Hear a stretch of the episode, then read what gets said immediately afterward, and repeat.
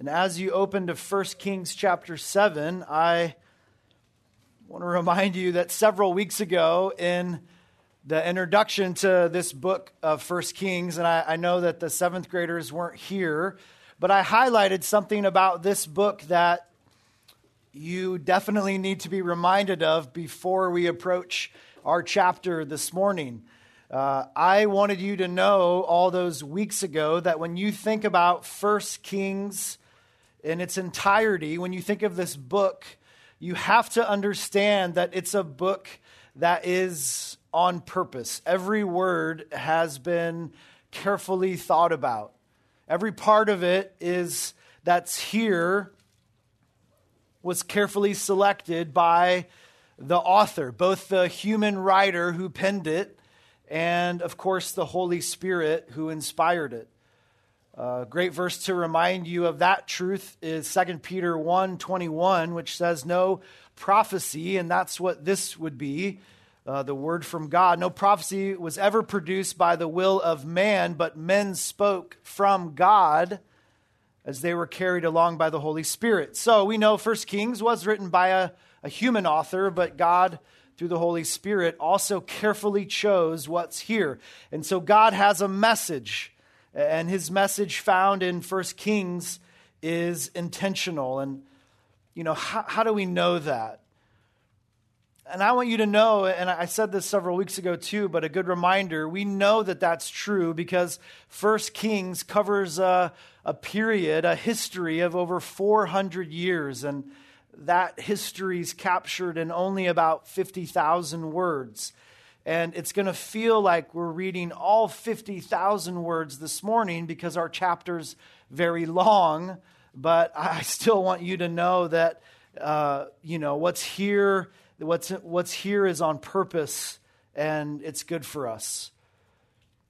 You, like most Bible readers, don't have a lot of tolerance for the Bible when it's tedious, as it will be this morning. But in these unexciting details of how the Old Testament temple of God is decorated, and that's what our chapter is going to be about, I don't want you to lose sight of what's truly important here. I don't want you to miss it. God is selective about what he wants us to know, even in a chapter like this. This chapter is very long, but it could be so much longer. So much that God could have said and what's here, though, is, is here on purpose. It's intentional. The author's not trying to provide us with every single little detail about how the temple was decorated.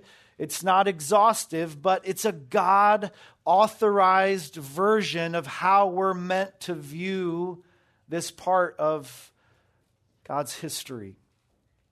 And in the midst of some tedious, descriptive language of the temple, I believe there are some really helpful lessons for us to learn about how we approach God. As Solomon built this place of worship for Yahweh, and as it was decorated, there are several indications here in chapter 7 of the attitudes that worshipers need to have as they approach God. It's so important. And for Israel here, as they approach the temple, there's going to be reminders of who God is along the way.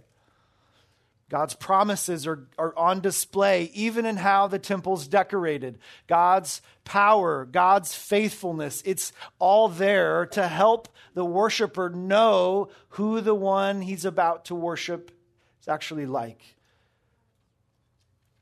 We're going to see some reminders of who man actually is in his relationship to God, a reminder of our weakness, which really just reminds us that our strength is truly found in God. Our hope is found in God alone. And my hope is that you'll see when the dust of the details settle here that God is truly worthy of our best.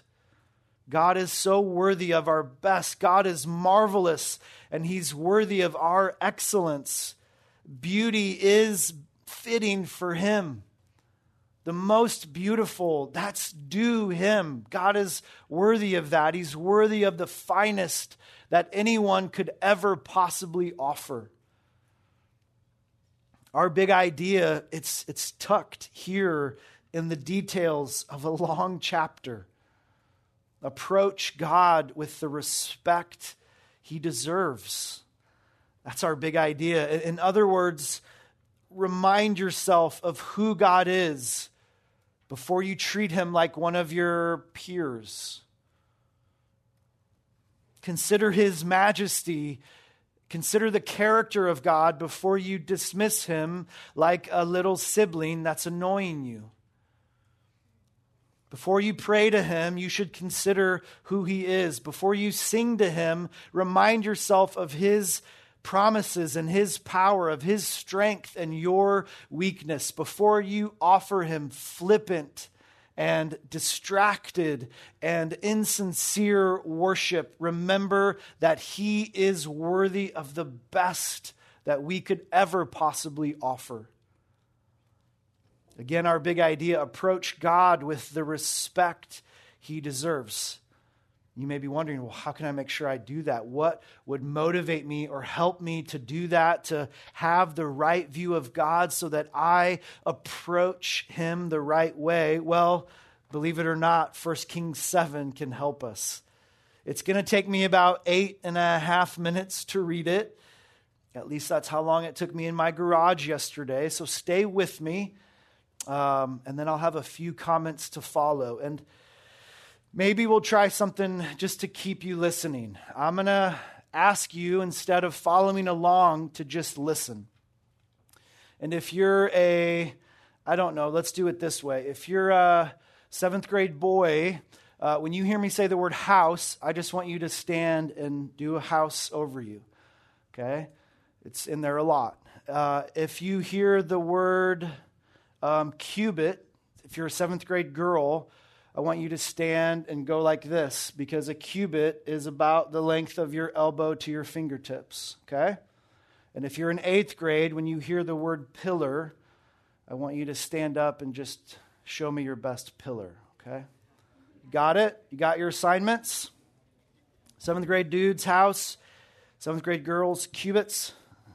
Eighth graders, pillar. Okay? Eight and a half minutes. Here we go. 1 Kings chapter 7 verse 1. This is the word of God. And you're going to get you're going to get tested right away here, boys. So be ready. Solomon was building his own house. Good, 13 years. And he finished his entire house.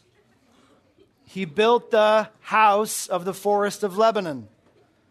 Its length was a 100 cubits, and its breadth 50 cubits, and its height 30 cubits.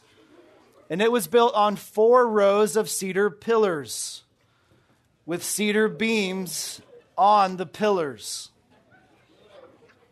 And it was covered with cedar above the chambers that were on the 45 pillars, 15 in each row. There were window frames in three rows, and window opposite window in three tiers. All the doorways and windows had square frames, and window was opposite window in three tiers. And he made the hall of pillars. Its length was 50 cubits, and its breadth 30 cubits. There was a porch in front with pillars, and a canopy in front of them. And he made the hall of the throne where he was to pronounce judgment, even the hall of judgment. It was finished with cedar from to rafters. His own house, where he was to dwell, and the other court back of the hall was of like workmanship. Solomon also made a house like this hall for Pharaoh's daughter, whom he had taken in marriage. You're doing great. I'm really proud of you. All these were made of costly stones, cut according to measure, sawed with saws back and front, even from the foundation to the coping from the outside to the great court.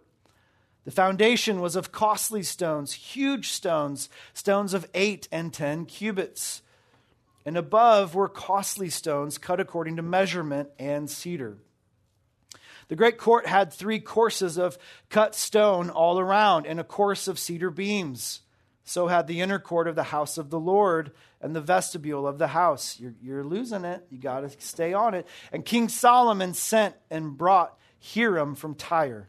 He was the son of a widow of the tribe of Naphtali, and his father was a man of Tyre, a worker in bronze. And he was full of wisdom, understanding, and skill for making any work in bronze. He came to King Solomon and did all his work. He cast two pillars of bronze. 18 cubits was the height of one pillar, and a line of 12 cubits measured its circumference. It was hollow, and its thickness was four fingers. The second pillar was the same. You're doing great. He also made two capitals of cast bronze to set on the tops of the pillars. The height of one capital was five cubits, the height of the other capital was five cubits. There were lattices of checkerwork with wreaths of chainwork for the capitals on the tops of the pillars, a lattice for the one capital and a lattice for the other capital. Likewise, he made pomegranates in two rows around the one lattice work to cover the capital that was on the top of the pillar, and he did the same with the other capital. Now, the capitals that were on the tops of the pillars in the vestibule were of lily work, four cubits. The, cap- the capitals were on the two pillars and also above the rounded projection, which was beside the lattice work. There were 200 pomegranates in two rows all around, and so with the other capital. He set up the pillars at the vestibule of the temple. He set up the pillar on the south and called its name Jachin. And he set up the pillar on the north and called its name Boaz. And on the tops of the pillars was lily work Thus the work of the pillars was finished. You're still not done. Then he made the sea of cast metal. It was round, 10 cubits from brim to brim, and 5 cubits high, and a line of 30 cubits measured its circumference.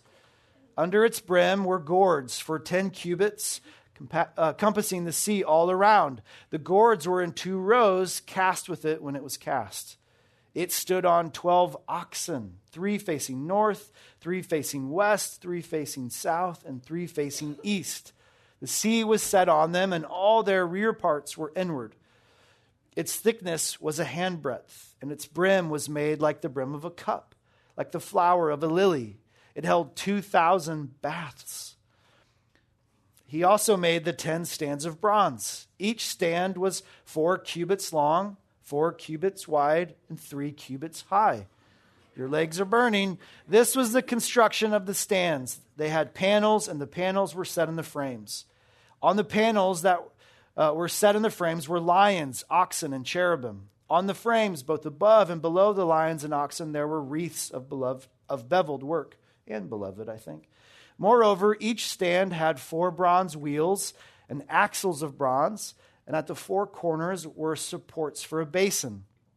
The supports were cast with wreaths at the side of each. Its opening was within a crown that projected upward one cubit. Its opening was round, as a pedestal is made, a cubit and a half deep. And its opening, at its opening, there were carvings, and its panels were square, not round. And the four wheels were underneath the panels. The axles of the wheels were of one piece with the stands, and the height of a wheel was a cubit and a half. The wheels were made like a chariot wheel. Their axles, their rims, their spokes, and their hubs were all cast. There were four supports at the four corners of each stand. The supports were of one piece with the stands. And on the top of the stand, there was a round band half a cubit high. And on the top of the stand, its stays and its panels were of one piece with it. And on the surface of its stays and on its panels, he carved cherubim, lions, and palm trees, according to the space of each, with wreaths all around. After this manner, he made the ten stands. All of them were cast alike, of the same measure and the same form. Verse 38 And he made ten basins of bronze. Each basin held forty baths. Each basin measured four cubits, and there was a basin for each of the ten stands. And he set the stands, five on the south side of the house and five on the north side of the house. And he set at the southeast corner, uh, and he set the sea at the southeast corner of the house. Hiram also made the pots, the shovels, and the basins. So Hiram finished all the work that he did for King Solomon on the house of the Lord. The two pillars and the two bowls of the capitals that were on the tops of the pillars, and the two lattice works to cover the two bowls of the capitals that were on the tops of the pillars. And on the 400 pomegranates for the two lattice works, the two rows of pomegranates for each lattice work, to cover the two bowls of the capitals that were on the pillars the ten stands and the ten basins on the stands, and the one sea and the twelve oxen underneath the sea. Now, the pots, the shovels, and the basins, all these vessels in the house of the Lord, which Hiram made for King Solomon, were of burnished bronze. And the plain of the Jordan, the king cast them, and the clay ground between Succoth and Zarethan. And Solomon left all the vessels unweighed, because there were so many of them the weight of the bronze was not ascertained. So Solomon made all the vessels that were in the house of the Lord the golden altar, the golden table for the bread of the presence, the lampstands of pure gold, five on the south side and five on the north, before the inner sanctuary, the flowers, the lamps, and the tongs of gold, the cups, snuffers, basins, dishes for incense, and fire pans of pure gold and the sockets of gold for the doors of the innermost part of the house, the most holy place, and for the doors of the nave of the temple. Thus, all the work that King Solomon did on the house of the Lord was finished. And Solomon brought in the things that David his father had dedicated the silver, the gold, and the vessels, and he stored them in the treasuries of the house of the Lord. You did great. Got your calisthenics for the day.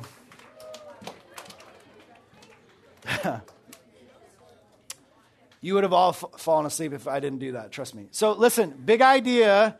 Again, approach God with the respect he deserves. How can we make sure that we're doing that? What can motivate us to have the right view of God? How can we correct our casual approach to God that we sometimes have or maybe frequently have? Well, first, let me just comment on the testimony of the entire chapter.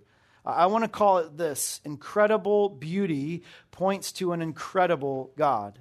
Incredible beauty, number one, it, it points to an incredible God. So there's so much detail here in these many verses so much detail, so much to potentially distract us or make us sleepy. Maybe a few of you got curious about some of that, but if you, you know, can get through it, you want to know about I don't know, all these other houses and halls that Solomon's making in the first 12 verses. Uh, there's a lot of stone and cedar, and we get the impression that it's beautiful, but they're outside of the temple. And quickly, we're back to the temple where we're introduced to this bronze worker who's quite skilled. Uh, and I, his name's Hiram, and apparently he's willing to travel for work. And his main task is building these two massive pillars. They're about 27 feet high, and they have something on top called a capital, which we think capital city. That's not it. It's an architectural thing that sits on top about another seven feet high. So these two massive pillars, one on the north and south of the temple, stood almost 35 feet high, very tall, like the building we're in when you walk up to it, close to that, big. Okay? And, and those are there, and those two pillars are, are really beautiful, and they're meant to sort of capture our attention. And then it gets real detailed and it and maybe even a little confusing. There's a description of a bronze sea, and it holds measurements of water that we've never heard of called a bath. What is that? Well, it's about five gallons of water. So, this massive thing, it's this basin made of bronze, holds like 11,000 gallons of water. It's huge, and it rests on 12 statues that look like bulls. And the author's kind enough to say that its rear faced inward, and I appreciated that detail. There's just so much here, right? it goes on. Not only is this big sea thing there, but there's, there's more. There's these stands to be built. 10, in fact, verse 27 says. Uh, they have basins on them, and they're able to hold about 200 gallons of water. And they're mobile. They have wheels on them to be moved around, although they would have weighed probably close to a ton uh, literally 2,000 pounds. It would have been super heavy. So there's stands and basins, and there's one big sea, and there's 12 oxen underneath it, and there's pots and shovels. And if you still made it, verse 48 just gets this rapid fire list altars, tables, lampstands, flowers, lamps, tongs, cups, snuffers, basins, dishes, fire pans, stuff for the doors. It's just a lot. It's so much. And it's not really easy for us to like read all of that and stay with it. lack of interest, though, I just I want to say it this way. Our lack of interest, it does not match the author's interest. He's so excited about this. It feels like work for us to get through all that. I, you know, I'm trying to keep you interested by making you do like push ups and stuff, but the author, God, doesn't view this chapter like that at all.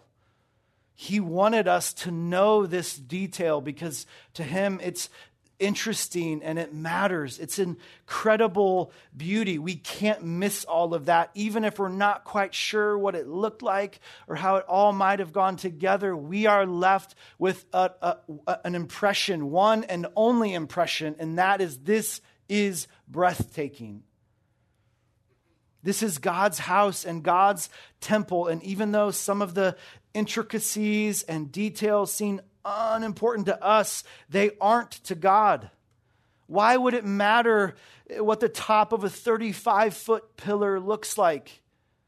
If you really think about it, so many worshipers on the way into the temple would never, ever be able to see it. Why is that description here? It, it, to me, it seems plausible that the author describes it so that we can understand its beauty, but also be reminded that it's not our eyes that are important. Doesn't matter that it was out of sight for most men because it wasn't that way for God. It was incredible craftsmanship and it was beautiful and it should have been because it was for God. It was his eyes that saw it. There's nothing too good for him. One pastor implies this incredible truth that nothing can be too lavish or too well done for such a marvelous God. And that's just a great place to take a second and ask yourself one question Do I ever think of God that way? Do I ever consider Him like that? That there's nothing too good for Him, nothing too marvelous for Him, too wonderful because of who He is? That's why Solomon, he, he brought in the, the best. That's why he hires this man named Hiram from Tyre. Why have him come in and do all this work? Well, because it was for God. Not for Solomon, not for God's people, but this is a house for God. We won't cut corners. We won't be cheap. We want it to be the very best because God deserves our very best. And so here is this beautiful temple and her beauty is a reflection uh, of the majesty of God. This incredible detail, this incredible cost to build such beauty, all of it worth it. Why? Because God, again, is worthy of our very best. Our worship, it can be so diminished when we don't view God the way we, that we should.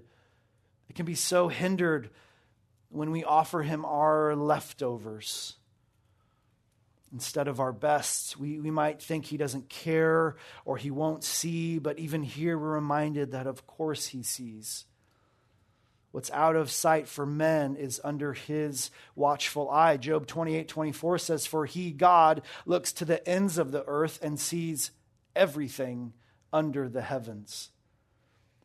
Proverbs 5:21 for the ways of man are before the eyes of the Lord and he watches all his paths. Not only is everything under his watchful eye, but everything we do also under the eye of God. God knows, God sees. And when it comes to our approach to God, our initial thought should always be like this He deserves my very best. The side of the temple would have made your jaw hit the floor. Truly incredible. But that's nothing. God Himself makes your whole body hit the floor. Who He is is so much more than this temple, far more incredible than we can imagine. So, what's a junior higher to do? Give God your attention when you pray. Give God your focus when you read His Word. Give Him your thoughts when we sing songs of praise to Him. Give God your very best effort when you serve for Him. This temple was incredibly beautiful, but we should know why, because God is an incredible God. What else can help us approach God with the respect that He deserves? Let's move now just from this whole chapter to two words, and it's really the pillars, two pillars of truth. Lastly, we can learn not only from everything that's here, but these two pillars are important clearly. They get a lot of ink in this chapter, and they even get nicknames. But these names, Jachin and Boaz, are, are way more than that. When I was uh, a lot younger than you, I was quite the slow eater and picky eater. Uh, things have changed. Um, i love all foods now. Uh, but when I was younger, my two older brothers were annoyed at my pace of eating and also my pickiness. Uh, if you brought me a cheeseburger with anything other than meat and cheese and maybe like a little ketchup, anything, I would not eat it. Like if there a pickle touched it, it's all gross and tainted and ruined and I, I just would pick at it. So I would pick at that. I'd pick at my food. Like I was just picky and slow. And so they nicknamed me Jaybird. Like I just eat like a little bird. I just pick at stuff and I never eat. I'm so whatever. So that name reminds me of that, that I was a picky eater. I was a slow eater. And that's very similar to what's happening here. Jachin is a, is a word, these are nicknames, but so much more. Jachin, this first one, a word that means God will establish. That's so important. As these worshipers walked into the temple, they saw that massive pillar, and it reminded them that God will establish something. As we think more about that word, it's most likely a reminder to God's people when they entered that temple that they would know God would establish all the promises that He's ever made that God would do what he said he would do. He would establish his kingdom on earth one day, and most fitting for these people, that he would establish his royal line that he promised through Solomon's father David. Jachin would have been a hugely helpful and motivating pillar for God's people to walk past. And on the other side, Boaz, that speaks to the strength of God. It's a name that means in Yahweh, in God, there is strength. It's a reminder for the source of the king's strength. But what a help those two pillars would provide to all of God's people. As they prepared to worship God, walking into that temple, reminded of his promises and his power. As they saw those two massive pillars, one to stir up thoughts of what God had said, the other, what God can do. That's so helpful, you know. And of course, we're still in a, a similar situation as we approach God. We need the same reminders. We need a, a Jachin and, and a Boaz. Believers, Christians, young Christians too, they need reminders of the promises of God, of the assurance of their salvation, and a reminder of our inability to do anything in our own power. Christians need those reminders of God's faithfulness and to have their hearts filled with hope as they rest in God's providence, as they find joy in God's sovereignty. I know God's in control, I know what He's doing. And Christians need daily doses of reality that, that God's strength is sufficient for our lives. Sometimes we can think a little too highly of ourselves when in reality we're both hopeless and helpless without God. On your way into church this morning, you may have noticed the two pillars out front. I'm just kidding, there's no pillars. You guys are like, there are pillars here? We don't have these pillars anymore, do we? We don't have those pillars because we don't need the temple anymore to worship God. We don't need pillars because we have His, have his Word. As we assemble every week as the church, there are reminders that should be fresh on our mind, but they come from here. As we go about our daily lives, God wants us to daily dwell in His promises and in His power as He's revealed in His Word. And of course, that happens as we're in His Word. We understand those, we see those pillars of truth those great reminders and promises as we study what God has for us in Scripture. We don't need pillars anymore. All we truly need is our Bible. We have the Word to remind us of who He is and to tell us the truth about who we are. And as those pillars served as a guide to worshipers entering the temple, temple so long ago, so God's word guides us in our daily lives here. Psalm 119, 105, a verse I'm sure many of your parents have said to you before. But God's word truly is a lamp, it is a light, it's a guide for us to help us understand all those things that we need to know. No longer need pillars to guide us. We have His Word. The truths that those pillars, Jachin and Boaz, stood for, those truths are all over Scripture. There's a Jachin and a Boaz on every page. You would find it, you would read it, and you would see. But how fitting for us in a tediously long chapter of detail. We find here in 1 Kings 7, yes, a lot of information but we find a reminder of the glory of God, a reminder of the splendor of God, and how He has always been so worthy of our very best. God has always been gracious to mankind, helping us understand who He is and how to approach Him. We don't have pillars, but God's Word consistently reminds us of the truths that He wants us to know of the truths that He wants you to know. That you could see that and hear that, that you would know that God will bring to reality what He's promised. God will establish, He'll do what He says He would do. And that God, of course, is our strength. Those truths should cause us to turn to God. They should cause us to run to Him and to embrace His promises embrace his blessing, receive that incredible and gracious gift that he offers in the gospel. But as we do run to him, as we approach God, we need to approach him the right way. Especially if you are a young Christian here this morning, a great reminder that we approach God with the respect and the care and the love and the worship that he deserves. Heavenly Father, thank you for our time this morning in your word that, Father, is always so truly remarkable.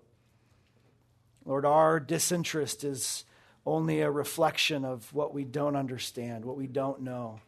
God, truly, your word is helpful. Every word meant for us.